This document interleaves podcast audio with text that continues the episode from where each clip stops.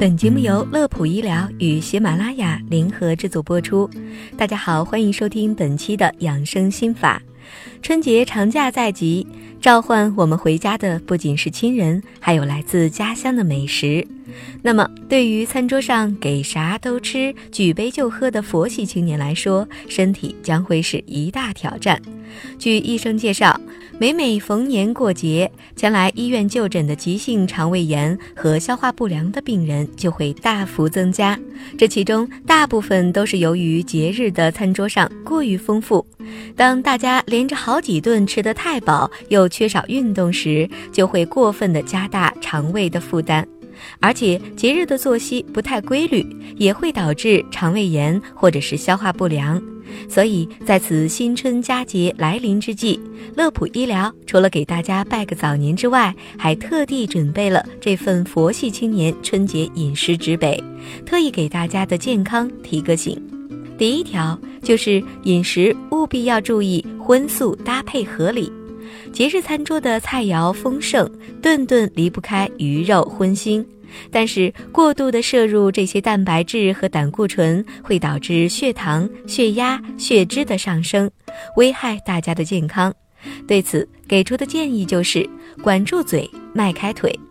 佳肴虽好，不宜多吃，同时也要多吃一些蔬菜，因为大部分的蔬菜都是碱性食物，也含有丰富的维生素。在解油腻的同时，还可以维持肠胃的蠕动。另外，假期的活动量比平时上班也要小很多。大家记得要多多运动，免得每逢佳节胖三斤的情况出现。第二点，饮酒不宜过度。要说年夜饭，那可少不了酒，既可以助兴，还可以暖身。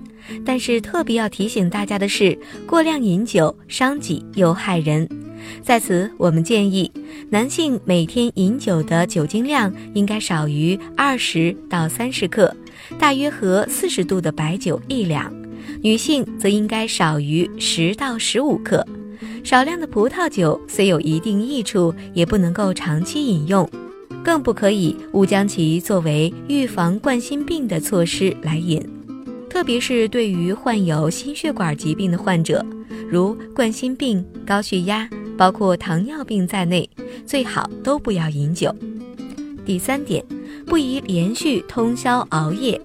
春节期间，不少的朋友会沉湎于麻将、扑克、酣战通宵达旦，或者是成日连夜的追电视剧，这些都是扰乱正常生活规律，让身体出现不适的状况。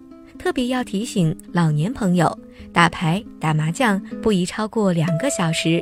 患心脑血管疾病的朋友也要尽量保持日常睡眠习惯，最好节前准备一些常用药和应急药，并且要遵从医嘱按时吃药。